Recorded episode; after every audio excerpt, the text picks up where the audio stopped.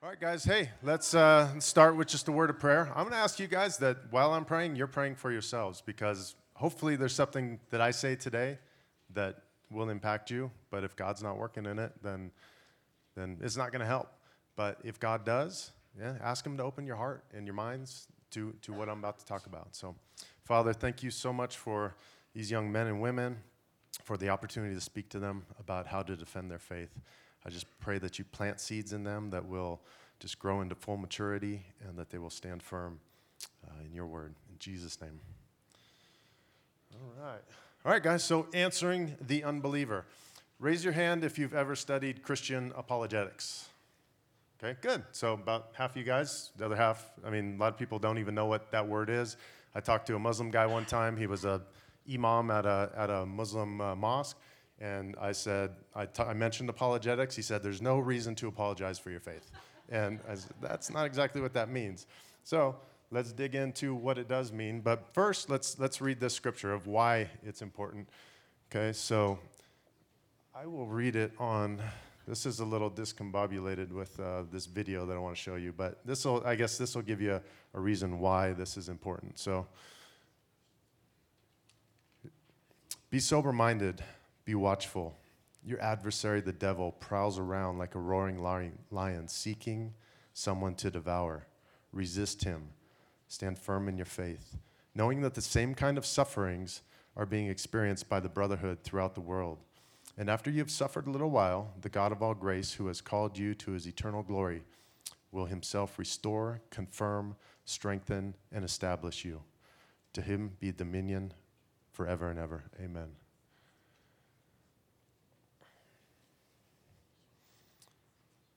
So that's a little bit of a picture illustration of what I'm trying to talk about today.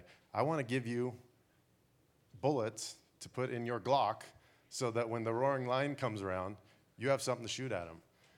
Right? So, and God has been so gracious that He has give us, given us ammunition to fight off spiritual warfare, the devil, a lot of different things that happen in this life.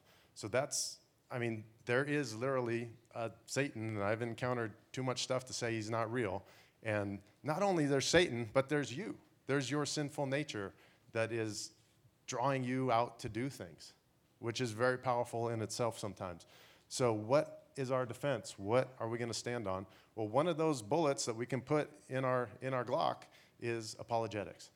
So, comes from the Greek word apologia or apologia, if you're really good at pronouncing Greek words. So, one of the most famous places that it's found is in 1 Peter, where it says, But in your hearts, honor Christ as Lord, honor Christ as the Lord, as holy, always being prepared to make an apologia, make a defense to anyone who asks you for the reason for the hope that is in you. Yet do this with gentleness and respect. Another verse that we look at is in Jude this isn't the word, but beloved, although I was very eager to write to you about our common faith, our common salvation, I found it necessary to write to you appealing uh, to you to contend for the faith that was once and for all delivered to the saints. For certain people have crept in unnoticed who long ago were designated for condemnation, ungodly men who pervert the grace of our God into sensuality and deny our only master and Lord, Jesus Christ. Does that sound familiar today that people are creeping in and asking you to question your faith or to run a different way with it? That, and oh, that's not really what the Bible says. This is what it says. So we're gonna we're gonna jump in and hopefully address some of those things if we have time. We'll give you an opportunity to maybe ask a question. Maybe I have the answer, maybe I don't. Maybe I have a resource to point you to.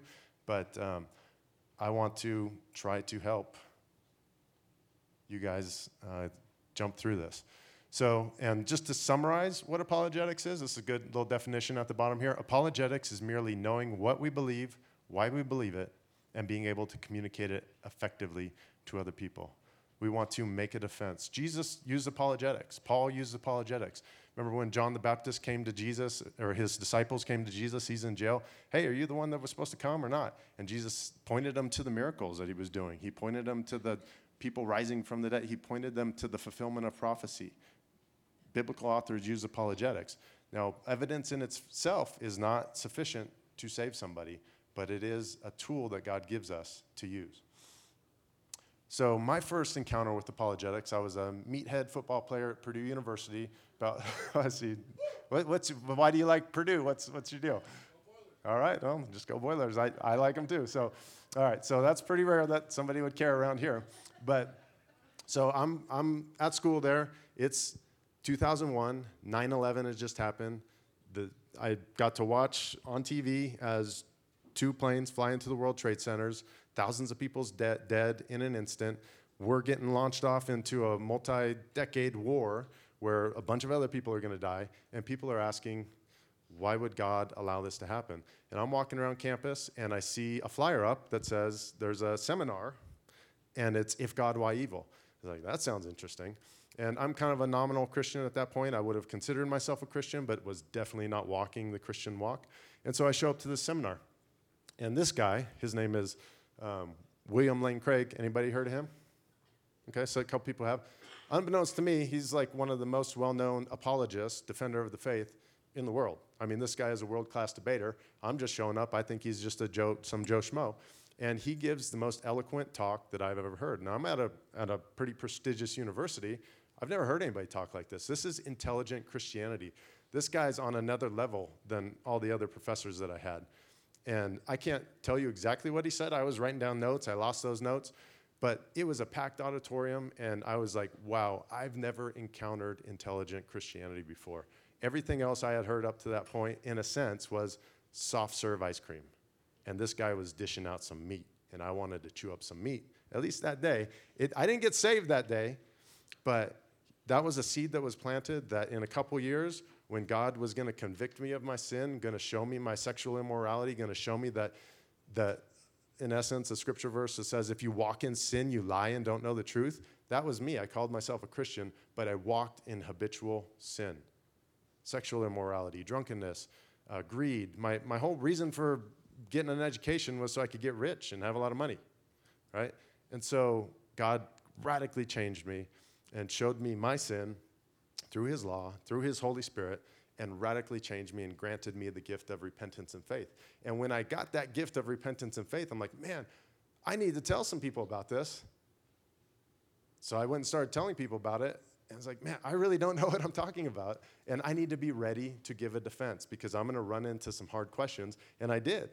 And so it drove me back to the books. It drove me back to podcasts. It drove me back to trying to gain wisdom and knowledge. And so for the last 19 years, longer than you guys have been alive, I've been out there on college campuses sharing these things, getting in evangelism encounters with students and take, fielding their questions, proposing questions to them that they never even thought about. And, and I want to share some of that wisdom with you.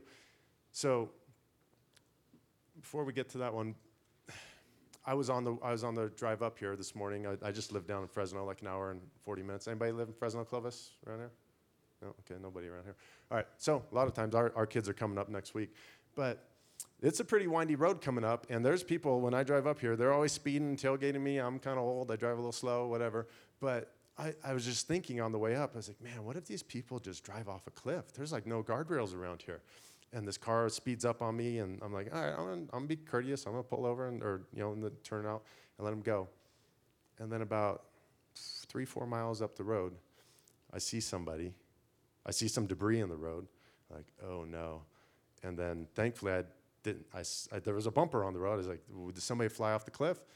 Thankfully, they were on the other side, upside down, crawling out of their car because they were driving a windy road, going too fast.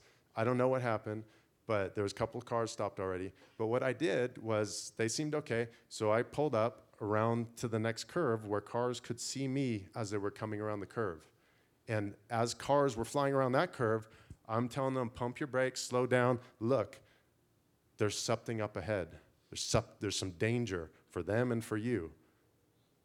Slow down. Get some wisdom. I've got wisdom. I'm dealing it out to you. Look over there. Slow down. And they did, and the fire department came, and I left, and I was here right on time. So that was God's God's. Uh, and He gave me a, a good illustration for this morning. There's people, your leaders in your church, hopefully, your your leaders, your counselors here, the people here at Hume, me, I'm double your age. Hopefully, I have a little bit more experience. I've been down the road. I've encountered these experiences. There's these things called this thing called the internet that has a lot of poison in it and has a lot of really good stuff. Avail yourself to the information that's out there. There is more information available right now at the tip of your fingers, which some of you guys shouldn't have all that power at the tip. I don't know if I should have all that power at the tip of my fingers right now, but it's out there. And so, the main thing I want you to get today from this, especially the half of you who've never heard of apologetics, I want you to remember this day, like I remembered that William Lane Craig. I can't remember what he said, but I just knew there was intelligent Christianity out there. And when there's a question, you can go find the answers. This, all the stuff that you're going to come across, they kind of put a new package on it. It's already been answered. Deconstruction, all the stuff that they bring up has already been answered. The LGBTQ issues, yeah, there's some new, new variations on it. It's all been answered. There's smart Christians that have been around for thousands of years. Jerome, Augustine, I mean, these guys, that, so I just want you to know that. And so I'm gonna, just going to give you a taste. I'm gonna, just going to open up the fire hydrant, let you take a sip, okay? And if you don't get some of this stuff right now, fine. But go dig in and get the answers. I've got these QR codes for some resources you can grab up here. A QR code for the a magazine that I created that I was like, man, I'm talking to all these students. I need to have a resource for them. And so, so you guys can at least get an online version of that. All right? So let's just dive in. Let's check out some of the big questions that we have to deal with. How do you know God is real? Anybody ever wondered that? It's hard. It's, it's a lot easier to know God is real, I think, when you're here. Because I think, just in general, you get outside a different, different situation, it's obvious that God is real. So, and that the book of Romans even talks about that. It states that the knowledge of God's existence and his divine power is plain to see just by observing the creation. Creation demands a creator. Do you think this building could build itself? Of course not. How much more complex is the universe, this world, just this world, than this building or your iPhone or this computer or this little slide mover thing? Far more. And you would never think any of these could build themselves. Yet, I talked to a 70 year old, very intelligent atheist the other day. I said, Well, what, what started all? What caused it all? We don't know. And I said to him, Sounds like you have a whole lot of faith. Except your faith, I didn't say this, but your faith is blind faith. I don't think mine is because you have no clue what caused it all. I know what caused it all. It's God. And by the way, I think he's just suppressing the knowledge. He knows because he would never, if he was to be logically consistent, those same arguments should, should work. But they don't always work because we are sinful, we suppress, we want to rebel against God. The heavens, oops, the heavens declare, the glory of God, Psalm 19:1, and God has set eternity in the hearts of men. Sometimes it's not fair what we can do with, with people that are denying the existence of God because they're inclined by nature, even if they deny it, to know that God is, is real and that God exists. So, what would be some cool arguments for that? Well, we got the Kalam cosmological argument. Everybody ever heard that one? You're probably familiar with it, but um, so let's dig in. This is one that actually William Lane Craig has, uh, has really expounded on quite a bit. He'll write a whole book on this. I'm just going to show you the main premises. Premise one everything that begins to exist has a cause. Premise two the universe began to exist. That's really not even argued anymore. They call it the Big Bang. We call it creation. There was probably a Big Bang when God created. Premise three, therefore, the universe has a cause. This cause God, what we would call God, most obviously um, must be beginningless, uncaused, timeless, spaceless, immaterial, enormously powerful, immensely intelligent. So that's the Kalam cosmological argument. Very succinct, very powerful. I would someone say, well, everything you just noticed in premise one, everything that begins to exist has a cause. We would say that God does not, has never began to exist. He is the uncaused first cause. He is outside of time and creation. And so that's a solid argument logically that God, God has given us the gift of logic. The existence of logic is the evidence of God. The fine tuning argument. Simple, good argument. Premise number one the universe exhibits and requires remarkable fine tuning of its physical constants and conditions in order to have burst into existence and to continue to exist. It's, it, there's a lot that goes on to us standing on this ball of lava that's floating around the sun right now. That's, that we don't, we just take it for granted. The fine tuning that is required for our universe to exist um, is st- statistically impossible or slash unlikely to have occurred by chance. Therefore, the best explanation of the fine tuning of the universe is that there is a fine tuner, commonly known as God. Makes sense, right? Here's one that you get. This is the one that I started with the existence of evil, moral laws, human, and I'd say human rights actually prove God's existence. So you've heard if God, why evil? I would prefer to say if atheism, why evil? And let me show you why. Richard Dawkins, one of the most famous atheists that is around, check out what he says. The universe we observe has precisely the properties that we should expect if there is at bottom no design, no purpose, no evil, no good, nothing but blind, pitiless indifference. If you believe in no God, guess what? Morals do not exist, evil does not exist. They're just figments of our imagination. But we know that there is evil. I was talking to an atheist the other day while I was working. Like I said, very nice guy. And he said, Yeah, it's all just a figment of our imagination, dominoes falling. And I asked him about some terrible things. What about the terrible things that happen to children that are kidnapped and put into sex, sla- sex slavery and stuff like that? What if somebody just does that for fun? Is that evil? Oh, of course that's evil. Nobody should ever do it. But not by your standard. And we'll see more from Richard Dawkins. DNA neither knows nor cares. DNA just is. And we dance to its music. We're just slaves to our DNA, he would say. Science has no methods for deciding what is ethical. The matter is uh, for individuals and society. Science cannot tell you whether abortion is wrong, or whether it's wrong to clone a human being, or whether it's wrong to do stem cell, or whether it's wrong to punch me in the face for no reason, or whether it's wrong to steal from somebody. Science can't tell you that. Moral laws tell you that.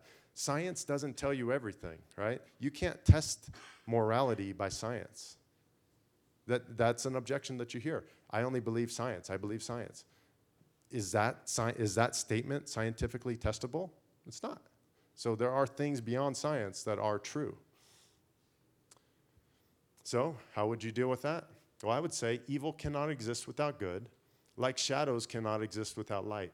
God is the ultimate standard by which everything else is measured, and He has written His standard on our hearts. Again, Christians have an unfair advantage because God has made us and God has put this stuff in our hearts. And that atheist I was speaking to while I was working the other day, it was on his heart. I said, and it just kept everything we talked about, it just like a beach ball underwater, it just kept popping up. It kept popping up.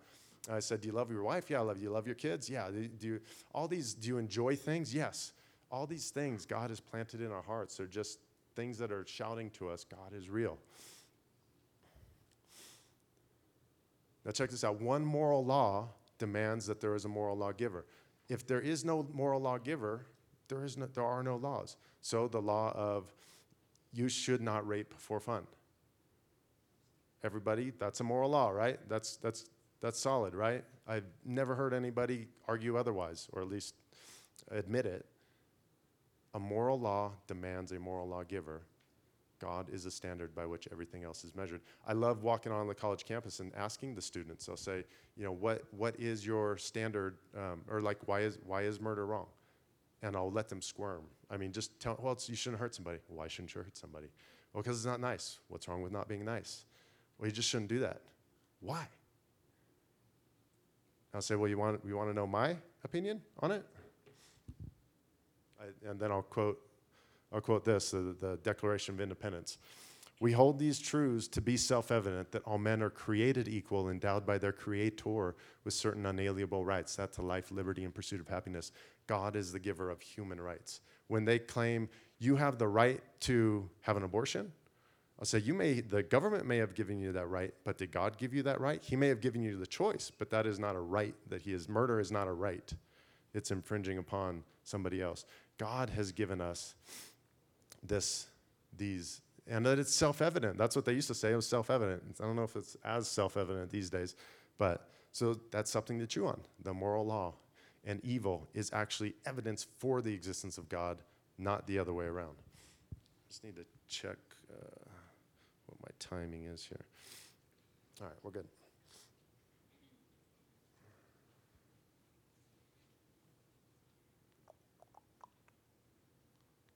Work? All right. All right, so so on that, that kind of gives you a framework of how to deal with that. But then why would God allow such evil in the world? This really trips people up because there are some terrible things that have happened to me in my life. There are some terrible things that have happened to some of you guys in your life. And why would God allow that? And so you get to look hindsight. Go first. Go read the Bible. Go read the book of Job. Realize that all the disciples had terrible things happen to themselves to happen to them.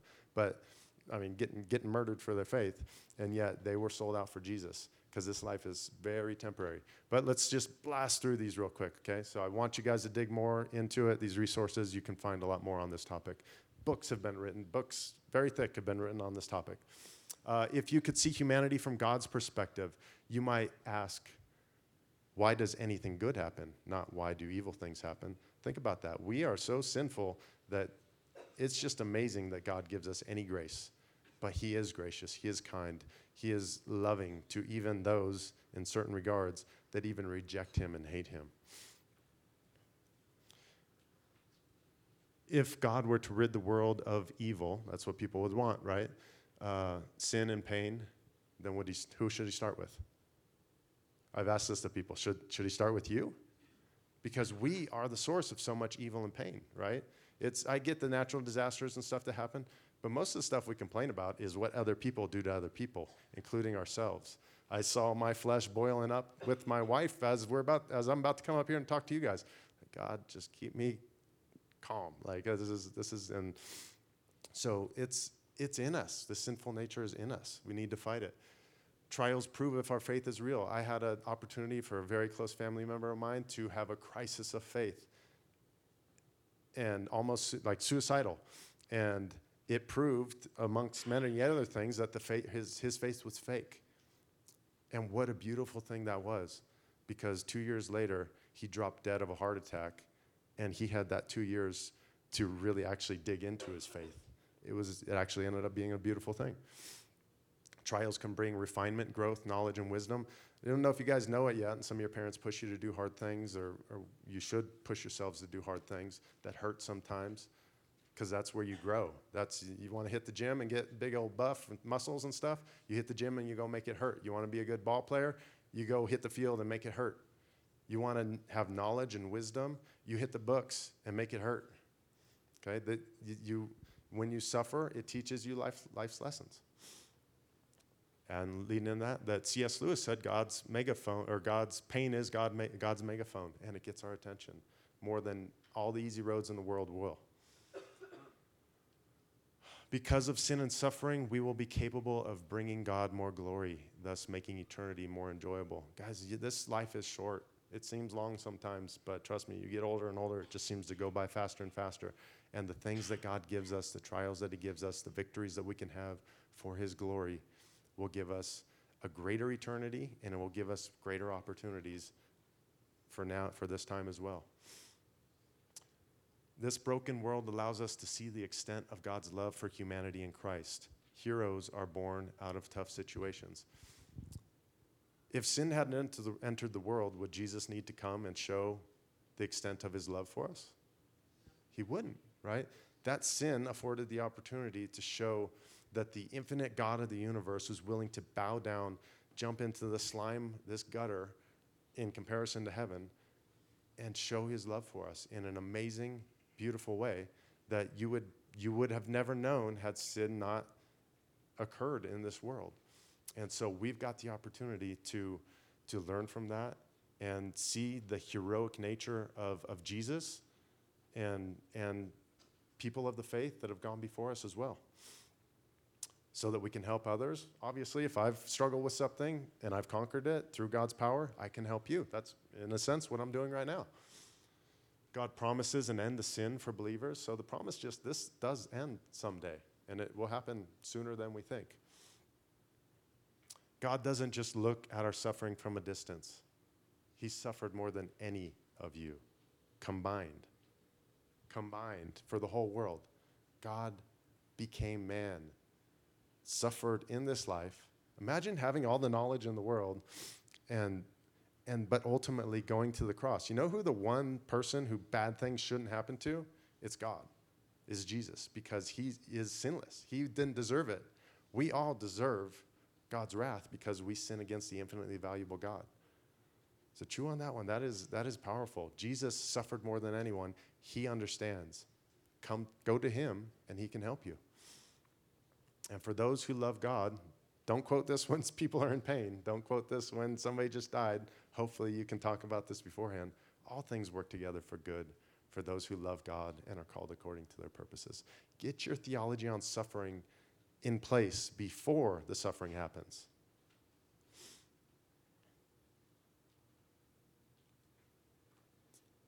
This thing's still going for me. Here we go. All right, so uh, yesterday I was done. I was like, I'm not making any more slides, but I will throw some things out that, that we hit. Um, if you have a question um, that I'm not answering, so these are the next questions that I want to target in my next seven minutes here. If you got something else you want to ask, um, there's a, another microphone. You can come up here and ask it so everybody else can hear. Hello, hello, hello, hello. Oh, that's my mic drop opportunity.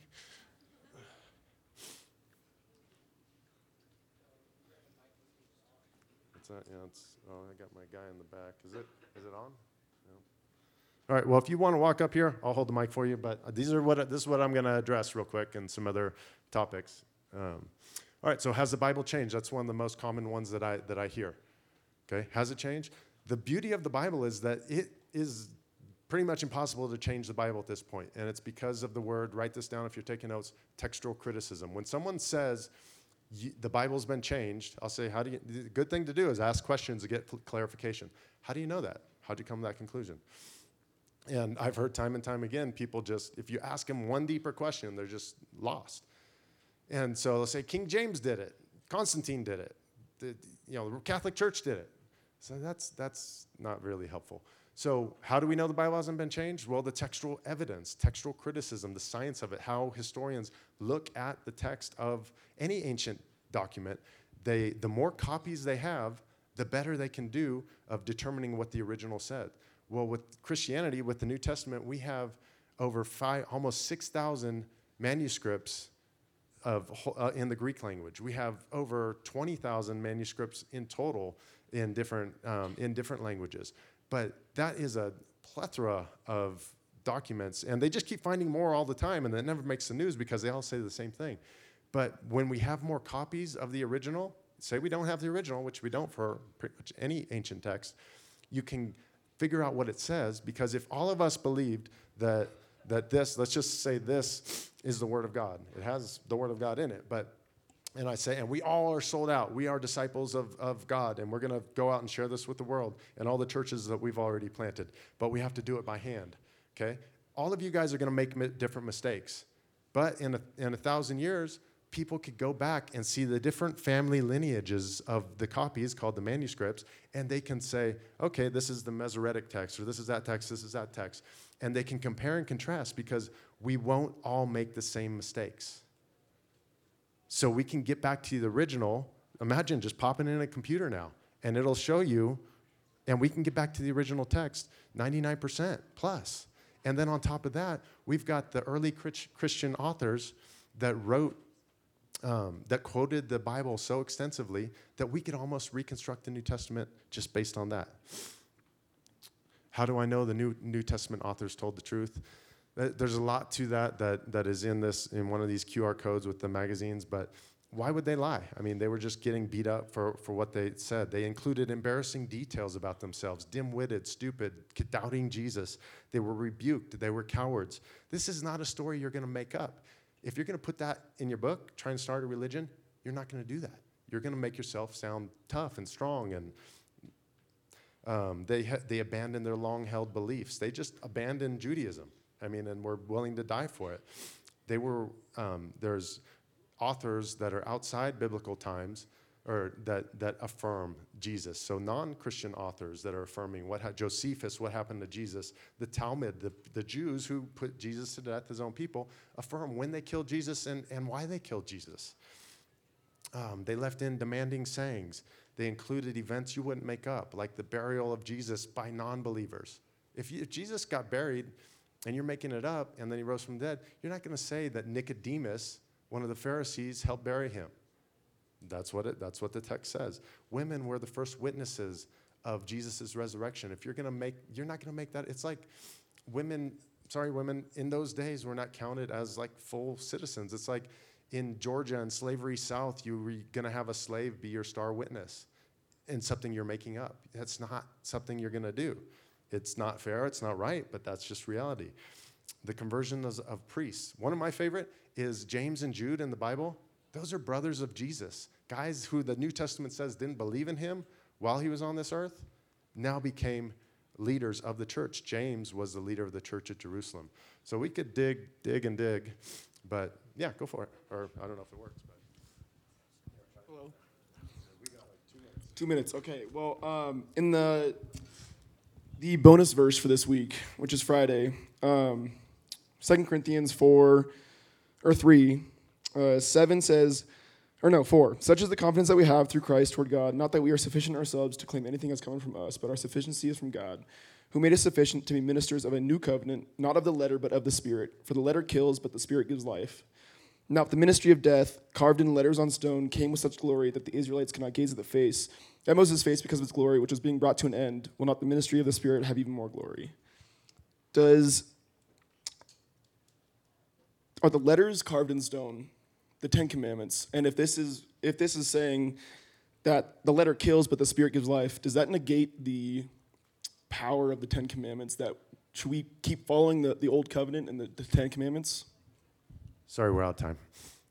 I'm sure. so, very good question. Literally have one minute to answer. Um, nine of the Ten Commandments were repeated in the New Testament. Don't murder, don't lie, don't steal, adultery. Jesus ramped it up, said lust is like adultery, hatred like murder. So the one you're not going to find in the in the New Testament, I would argue, is the Sabbath. So those are not necessarily how we achieve salvation. It wasn't in the Old Testament either. If you look at um, Romans chapter 4, where Abraham kept the law, but you'll see in Romans chapter 4 that it was actually by faith that Abraham was saved, not by the law. We, we keep the law, we keep God's laws that He's given us so that we can um, honor our Father, not in order to earn our salvation. I'm like, really quick. Okay, so I have a question. So I was just curious. So, like, we all, God designed us, right, and created us, and He knows how we work, right? So I'm just curious why, like, God created us, like, God created some people to like intentionally choose because he like knew they were gonna choose like before the foundation of the earth like what they were gonna choose. Yeah. So like why did he create them to choose to go to hell? Like even if like you know like even if it's for his glory, like still just like curious about that. I don't know either.